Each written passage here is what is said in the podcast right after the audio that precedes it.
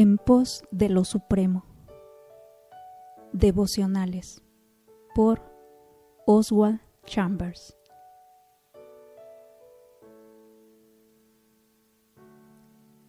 No nos salgamos del tema.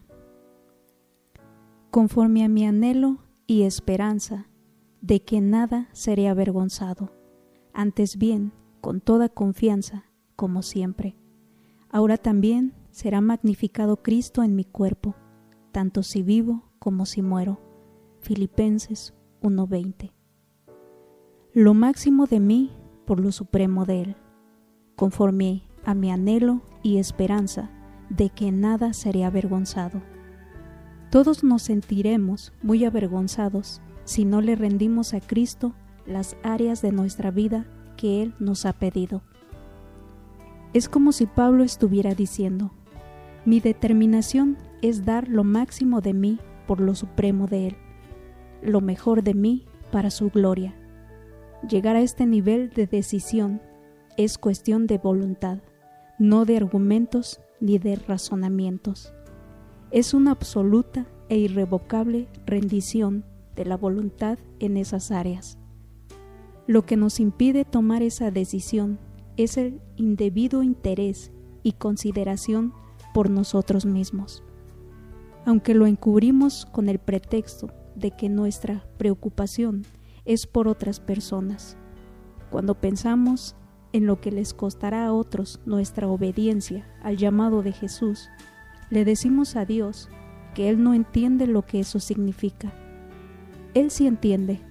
No nos salgamos del tema desechemos cualquier otro pensamiento y mantengámonos delante de Dios con un solo propósito, lo máximo de mí por lo supremo de Él. Estoy decidido a ser absoluta y enteramente de Él y solo de Él. Mi irrefrenable determinación por su santidad, sin implicar vivir o morir, no importa. Pablo decidió que nada lo iba a apartar de hacer exactamente lo que Dios quería. Pero antes de que nosotros escojamos obedecer la voluntad de Dios, se debe presentar una crisis en nuestra vida. Debido a nuestra tendencia a ser indiferentes a sus suaves llamados de atención, Él nos coloca en una situación en la que nos pide que seamos lo máximo para Él. Pero nosotros empezamos a discutir entonces, Él de manera providencial ocasiona una crisis durante la cual debemos decidir en favor o en contra. Ese momento se convierte en una gran encrucijada de nuestra vida. Si una crisis te ha sobrevenido en cualquier área, somete absoluta e irrevocablemente tu voluntad a Jesús.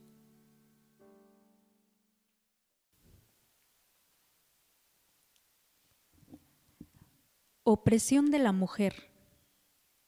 Pobreza y desarrollo.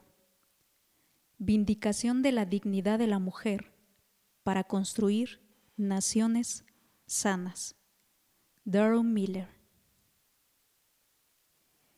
Este no es un libro que habla exclusivamente de la mujer, puesto que se ocupa de la intersección de tres temas aparentemente muy distintos, la mujer, la pobreza y la cosmovisión, y aborda una de las grandes causas de la pobreza en el mundo, la mentira de que el hombre es superior a la mujer.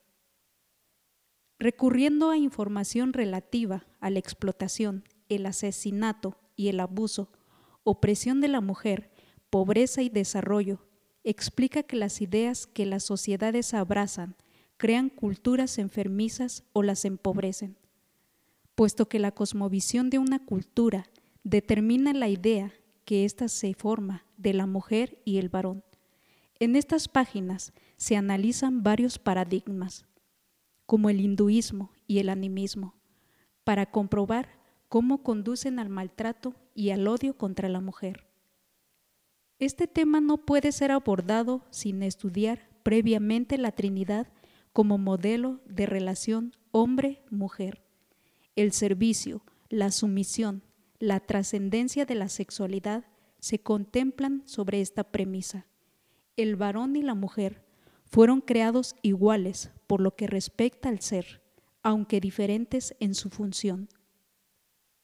El libro concluye echando una ojeada a la historia de la mujer en el Antiguo y el Nuevo Testamento.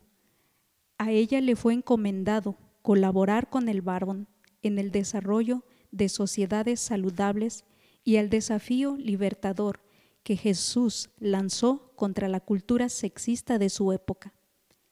Opresión de la mujer, pobreza y desarrollo va destinado a cualquier persona interesada en estudiar el papel de la mujer en la sociedad, en especial toda aquella persona que se preocupe por la pobreza, como los trabajadores sociales, líderes eclesiásticos, los cooperantes que prestan auxilio y sirven al desarrollo, educadores, funcionarios y estudiantes universitarios. Opresión de la mujer, pobreza y desarrollo. Vindicación de la dignidad de la mujer para construir naciones sanas. Darrell Miller. Este no es un libro que habla exclusivamente de la mujer, puesto que se ocupa de la intersección de tres temas aparentemente muy distintos, la mujer, la pobreza y la cosmovisión, y aborda una de las grandes causas de la pobreza en el mundo, la mentira de que el hombre es superior a la mujer. Recurriendo a información relativa a la explotación, el asesinato y el abuso, opresión de la mujer, pobreza y desarrollo, explica que las ideas que las sociedades abrazan crean culturas enfermizas o las empobrecen puesto que la cosmovisión de una cultura determina la idea que ésta se forma de la mujer y el varón. En estas páginas se analizan varios paradigmas, como el hinduismo y el animismo, para comprobar cómo conducen al maltrato y al odio contra la mujer. Este tema no puede ser abordado sin estudiar previamente la Trinidad como modelo de relación hombre-mujer el servicio, la sumisión, la trascendencia de la sexualidad se contemplan sobre esta premisa. El varón y la mujer fueron creados iguales por lo que respecta al ser, aunque diferentes en su función. El libro concluye echando una ojeada a la historia de la mujer en el Antiguo y el Nuevo Testamento.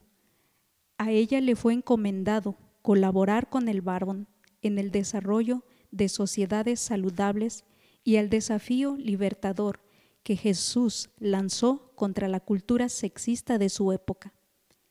Opresión de la mujer, pobreza y desarrollo va destinado a cualquier persona interesada en estudiar el papel de la mujer en la sociedad, en especial toda aquella persona que se preocupe por la pobreza, como los trabajadores sociales, líderes eclesiásticos, los cooperantes que prestan auxilio y sirven al desarrollo, educadores, funcionarios y estudiantes universitarios.